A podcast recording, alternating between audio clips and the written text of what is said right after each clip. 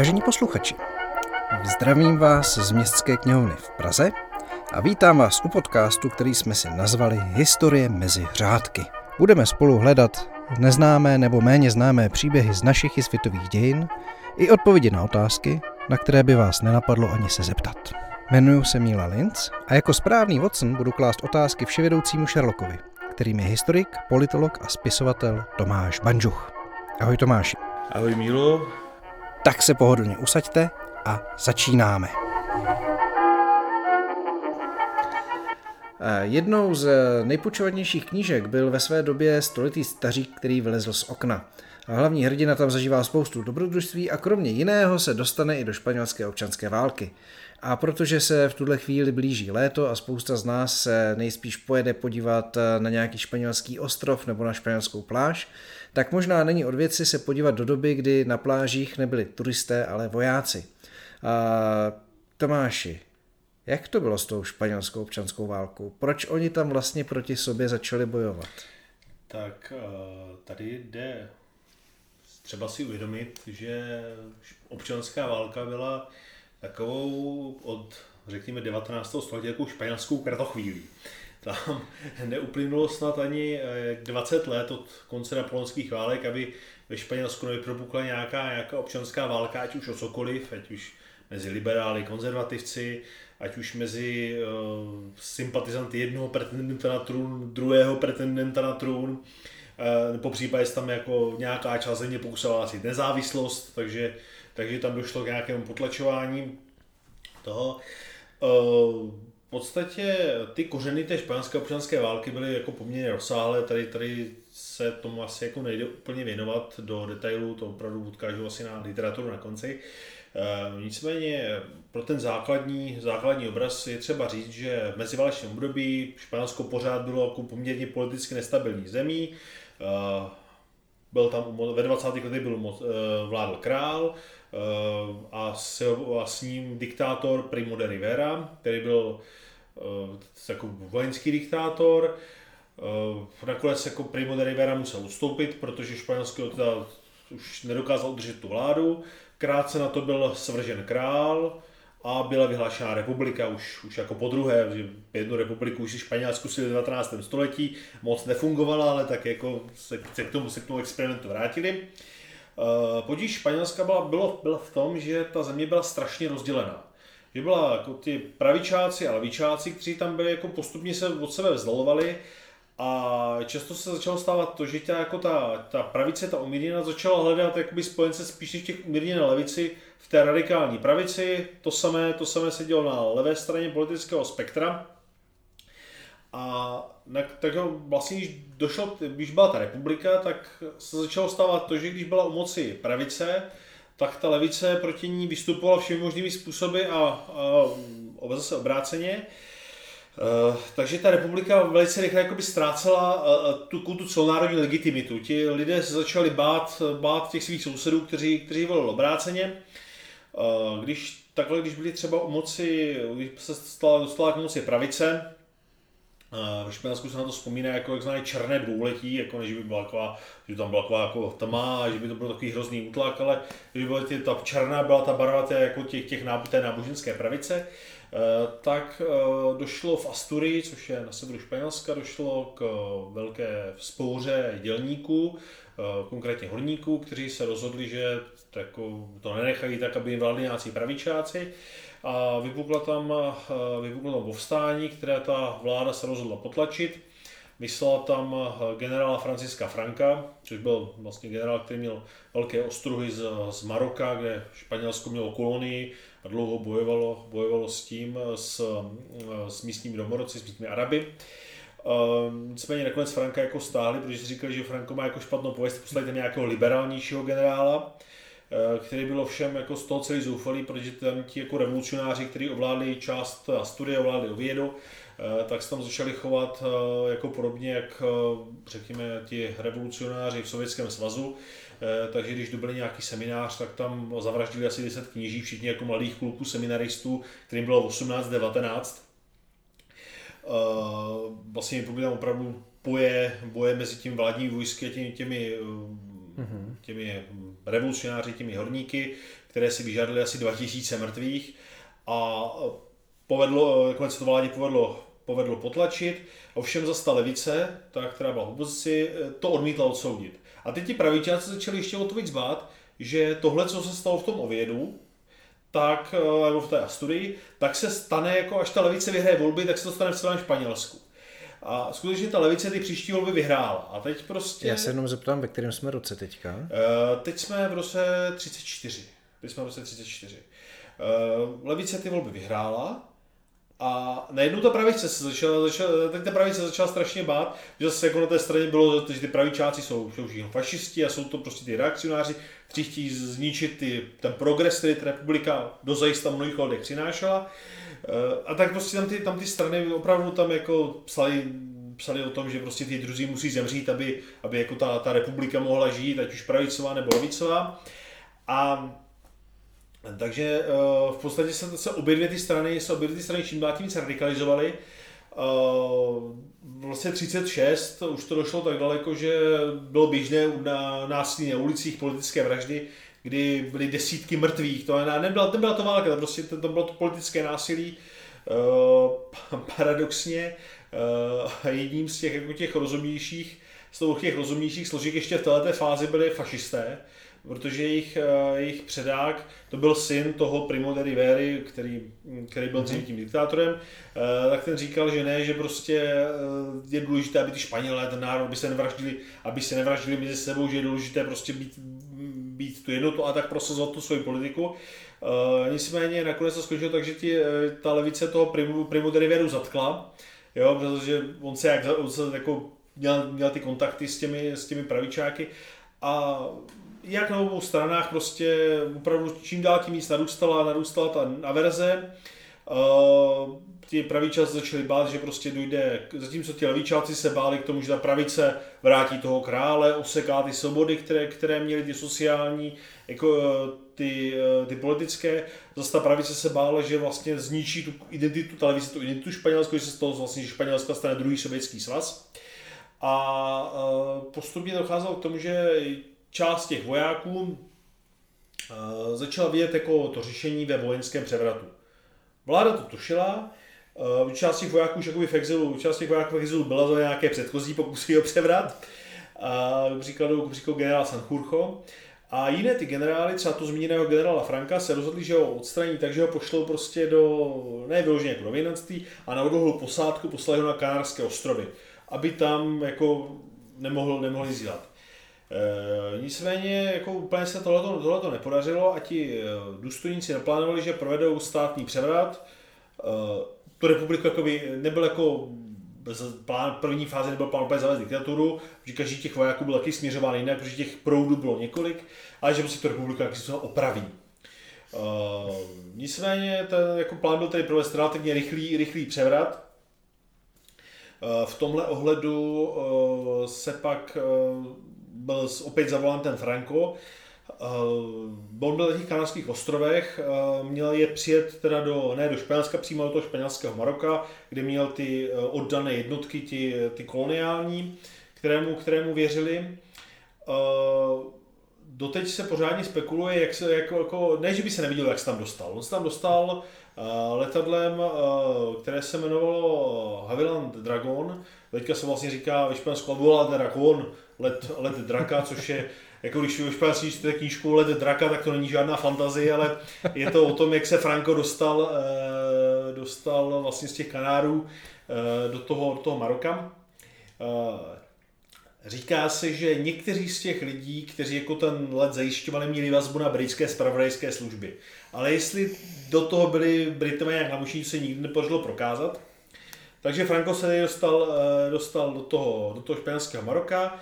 Eh, máme teďka léto, léto 30, 36 eh, a na heslo smluvené na celý španělském bezoblačno se zbouřili ty vojenské, ty velitele, kteří by zase s tím toho plánu, toho plánu, toho převratu a plánovali, že prostě svrhnou tu vládu a nastolit nějakou svoji vlastní. Jenomže to se nepovedlo.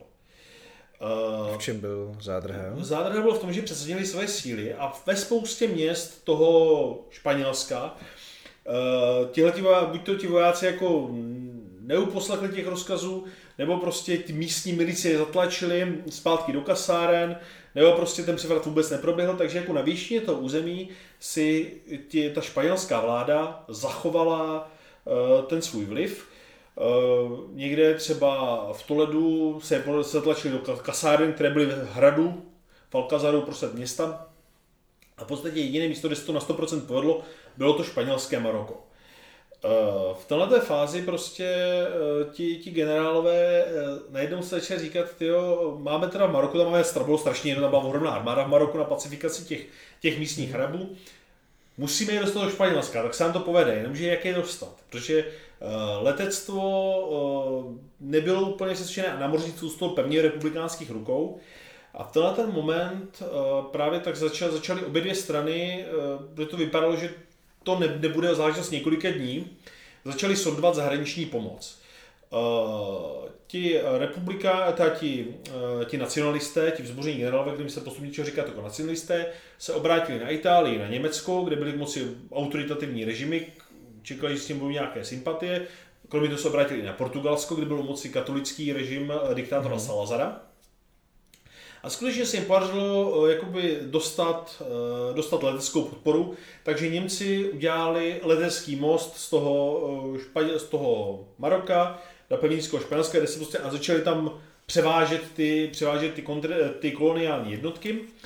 Uh, stejně tak jako ti Italové, Italové taky poskytli pomoc. Oproti tomu ta, ta uh, republikánská vláda, tam došlo k tomu, to, tomu sebenaplňujícímu se proroctví. Eh, ta republikánská vláda se tím, jak došlo k tomu vstání, se ještě víc zradikalizovala mm-hmm. a začala hledat jako pomoc zahraničí a eh, ten, kdo jim pomohl jako nej, nej, nejlíp, jako nejlepší pomoc byl Sovětský svaz. Je skutečně jako navázala, navázala ten Sovětský svaz.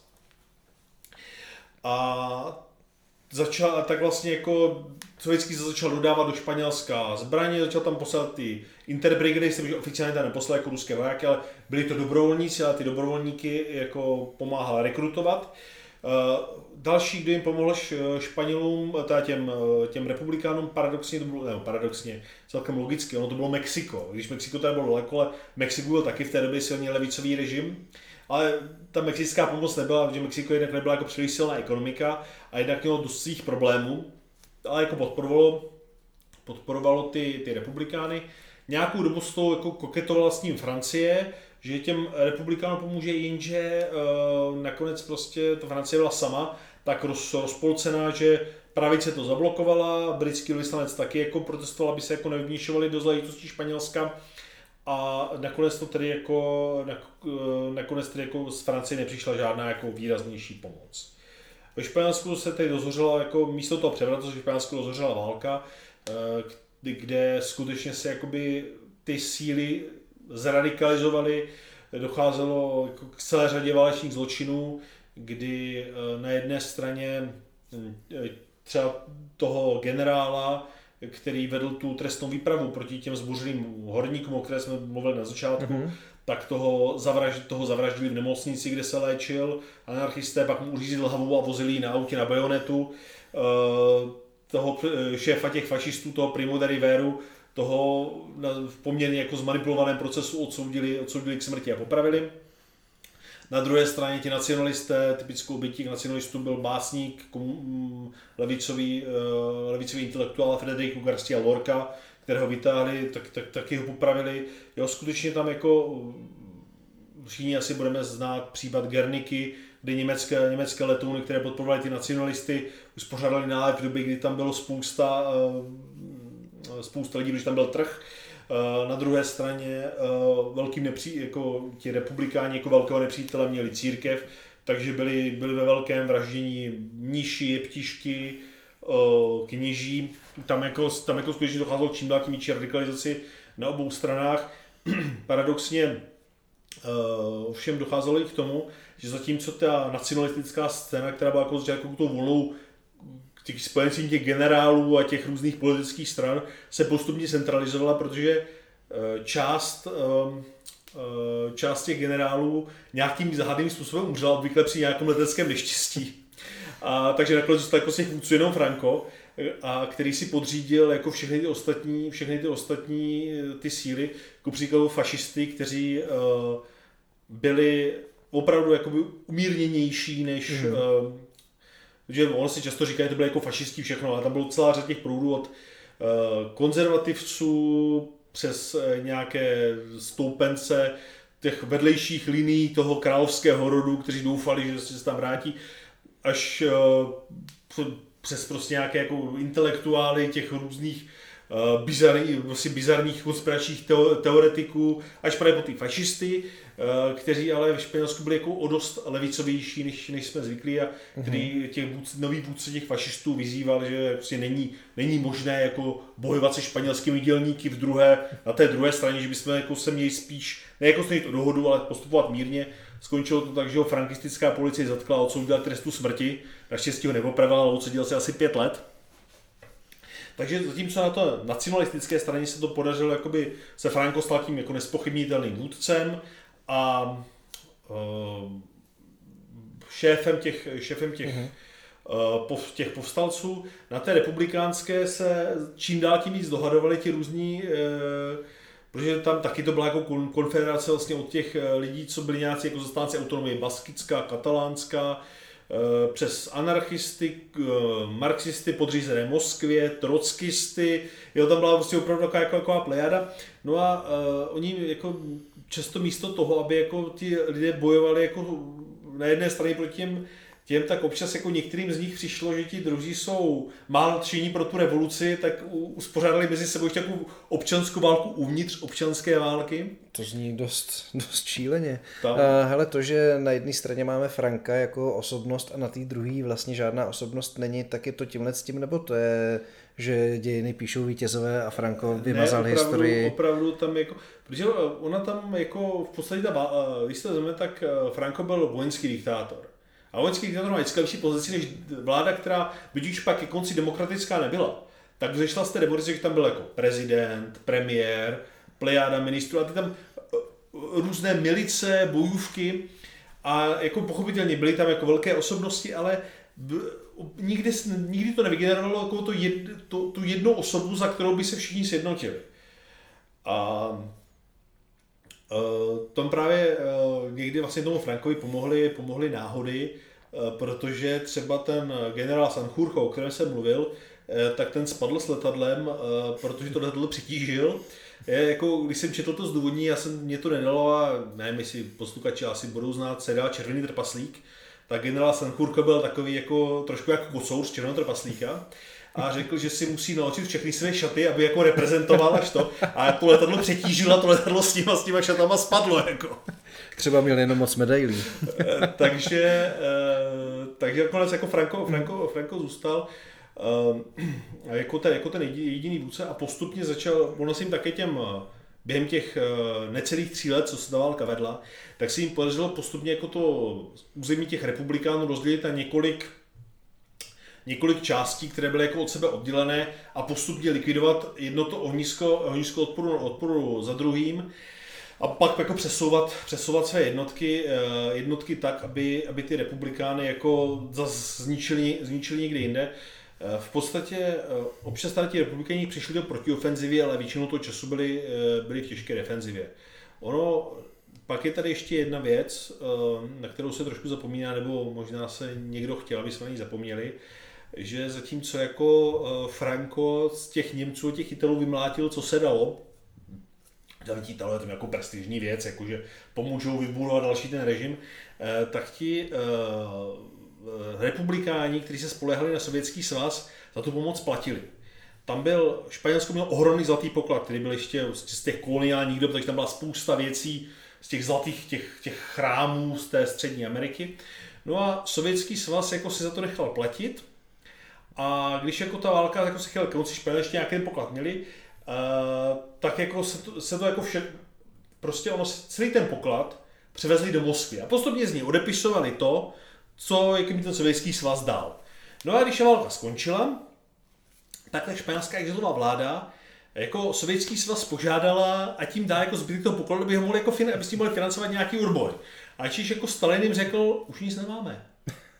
Takže jako, eh, jako sovětský svaz tyhle ty věci, co byly ty, ty, ty zlaté sošky, prostě tyhle ty věci, co byly fakt ještě z té překutnosti Ameriky, to všechno se rozstavilo na zlaté cihly, aby to nikdo jako ne, nemohl nic nikdy to. A zůstalo to normálně v Moskvě, že doteďka prostě Španěl, Španělsku nedostalo jako ze Sovětského svazu zpátky to zlato, které tam svěřilo jako, svěřilo jako do úschovy.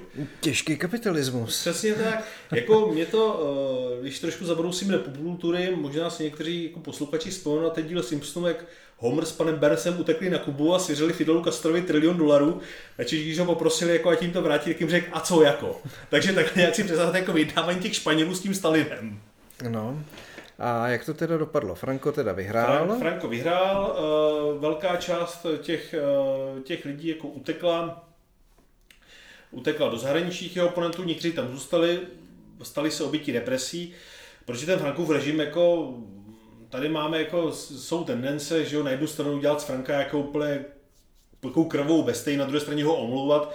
Eh, ten režim byl, ten režim byl jako hodně tvrdý, protože dostal se k moci válko, válkou, Franco viděl jako cíl potlačit eh, všechny možné své odpůrce za každou cenu.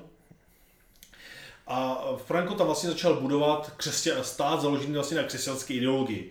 Eh, ten stát rozhodně nebyl jako, přestože se jakoby hlásil k tomu odkazu těch fašistů, meziválečných mimo jiné, eh, tak ten stát nebyl fašistický. Jo, ten stát měl jako heslo Španělsko jednotné, velké, svobodné, což tím jednotným myslel, že tam nebudou žádné ty autonomní baskická, katalánská, a svobodné, že bude svobodné od zahraničního kapitálu. Takže ten, ten režim jako byl, byl poměrně tvrdý Frank, a Franco tam začal budovat svůj, svůj kult osobnosti. Uh, na druhou stranu je třeba říct, že Franco jakoby ten režim fungoval nějak sám o sobě, odmítl se zapojit uh, otevřeně na stranu Hitlera během druhé světové války, poskytl mu nějaké dobrovolníky, tu takzvanou modrou, modrou legii, která bojovala na východní frontě. Uh, pak ji ovšem, po, když se to otočilo, tak ji, tak ji stáhl. A vlastně Frankův režim představoval takovou poměrně zvláštní v tom bipolárním světě, co po válce. Na jednu stranu Amerika, na druhou stranu Sovětský svaz. To jako, jako zvláštní, takovou latimerii podíl, takový ten něco, co pře, přežilo svou dobu, že on na jednu stranu nesnášel, nesnášel Sovětský svaz, takže když Maďaři v roce 56 povstali, tak jim chtěl dodat dobrovolníky a tanky a všechno možné, což mu zatrhli Američani. Ale na druhou stranu, když uh, se na Kubě chopil moci Fidel Castro, tak uh, Franco byl jediný evropský stát, Španělsku, které s Kubou nepřerušilo, nepřerušilo styky. A dokonce ti, dokonce ti z té Kuby eh, ti výrazné postavy režimu, třeba Che Guevara. Che Guevara několikrát navštívil frankistické Španělsko a pokecal si s tím představiteli toho režimu. Protože oba dva se shodli na tom, že zdaleka nejhorší jsou ty američtí plutokrati z Wall Streetu, že jo. Takže ten Frankov režim byl skut, ale skutečně taková jako zvláštní, zvláštní, ale nesmím zapomenout, že to přeze všechno byla diktatura, která byť měla značné třeba ekonomické úspěchy, eh, tak eh, stála na kostech opravdu jako spousty lidí, kteří byli eh, z té, jako během té občanské války padli. Otázkou všem je, že kdyby jako ta válka dopadla obráceně, je celkem, dá se celkem otevřeně předpokládat, že jako tam by vznikla nějaká levicová diktatura, která by naopak stála na kostech těch mrtvých nacionalistů. No, hezký. A tradičně se zeptám, co si o tom přečíst? Tady je Čechách jako hezká situace, jak jsem už v jedné z minulých eh, našich debat zmiňoval, té nakladatelství Lidové noviny a těch edice, eh, tu jejich řadu dějných států, tady vyšly dvě dějiny Španělska. Já je doporučuji oboje, protože ty starší, ty jsou psané z profrankistického pohledu a ty novější jsou psané jako spíš z prorepublikánského pohledu, takže tam člověk krásně může srovnat oba dva ty pohledy. A ještě je opravdu hezká knížka, to můžeme doporučit, protože není moc tlustá a poskytne takový základní přehled. A to jsou Chalupovy e, zápisky o válce občanské. Neplně to s tou Cezarovou knížku, která popisuje úplně jinou občanskou válku, ale e, tuhle knížku opravdu nezbývá než doporučit. Mm-hmm, super. A ještě vlastně jedna otázka mě napadá, kdy vlastně ten frankistický režim skončil. Ten se udržel celkem dlouho, že jo? Dlouho, udržel se až do 70. let. Vlastně skončil v podstatě Frankovou smrtí. Tam se vlastně dlouho řešilo to, kdo bude, e, co bude po Frankovi. Vlastně od samého začátku se řešilo, co bude po Frankovi. protože Franco jako poměrně rychle opustil tu ideu, že, že tu republiku opraví a tak se řekl, že jako bude někdo, kdo bude jako po něm. Poměrně brzy se rozhodl, že obnoví monarchii španělskou a jenomže, jak jsem říkal, tam bylo několik těch větví toho rodu, že začali proti se prostě proti sobě intrikovat různě, kdo jako se tomu Frankovi jako blísá, koho by ten Franko jako nástupcem. Eh, nakonec to vyhrál vyhrál Juan Carlos, budoucí španělský král, eh, kterému Franco nakonec jako předal tu moc, si myslel, že bude, bude jako jeho nástupcem, bude pokračovat v té jeho politice. Uh, tam se jako během toho boje, boje těch těch různých těch liní moc tam se dějí jako zajímavé věci. A tady třeba na Indii třeba málo se ví, že Juan Carlos prý nešťastnou náhodou zastřelil svého bratra, jo, a, uh, mladšího.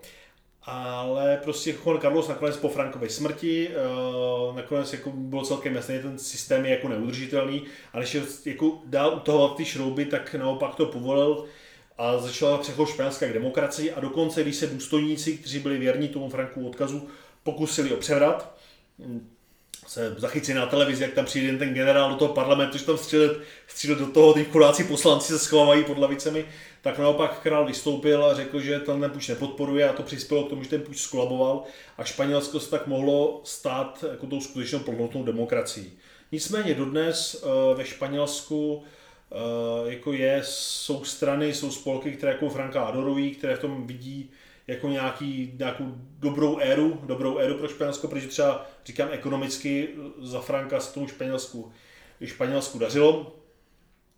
A vlastně mezi tou levicí a pravicí dotýká taková ta válka ve Španělsku o paměť, kdy vždycky, když jako moci, jsou moci levicové strany, tak se snaží přeměnovat co nejvíc věcí. Eh, potom, po, co pomenovat po těch prominentech frankistického režimu po těch generálech, naopak pravice se to snaží vždycky zvrátit. Eh, takhle byla krásná, krásná kauza v Madrid, myslím, že to bylo v Madridu, eh, po generálu Milan Astrajovi, což byl vůdce španělské cizinecké legie, který bojoval na Frankově straně, on to byl takový zvláštní člověk, on měl jenom jednu ruku a jedno oko a přesto to byl jako, eh, jako velký, eh, se, jako, se jako v té, nešel do důchodu a furt dá se angažoval v té válce. Uh, tak uh, on teda ještě, když teda odbučím k tomu Lanostře, on byl šéfem za války propagandy jeden čas a ti novináři z, z něj úplně byli celý, celý špatní, protože on jak přišel z té legie, tak se rozhodl, že ty jako novináři zorganizují po vojenském způsobu, tak vždycky přišel do toho, do té kanceláře písku na píšťalku, který se museli novináři postavit do pozoru, rozpočítat se a to. Nicméně potom Astrajovi byla pomenovaná ulice, ta místní levicová, uh, levicová městská rada řekla, že to nemá být, protože Astraj bojoval na straně Franka, ale soudce to naopak schodil, to jejich rozhodnutí, s tím, že uh, Milan Astraj bojoval už před Španělsku před Frankem, před tou Frankovou érou, takže to je jako za ty jeho zásluhy předchozí a takže se to změnit nemůže. Takže skutečně takhle jako tam dochází ve Španělsku pořád těmhle těm střetům a Franko je tam vnímaný uh, jako velice, velice kontroverzní osobnost. Tak, až pojedete na dovolenou do Španělska, tak víte, že to je země nejenom krásných pláží, ale i velmi zajímavé historie. Já děkuju a uvidíme se zase někdy příště. Díky, nashledanou.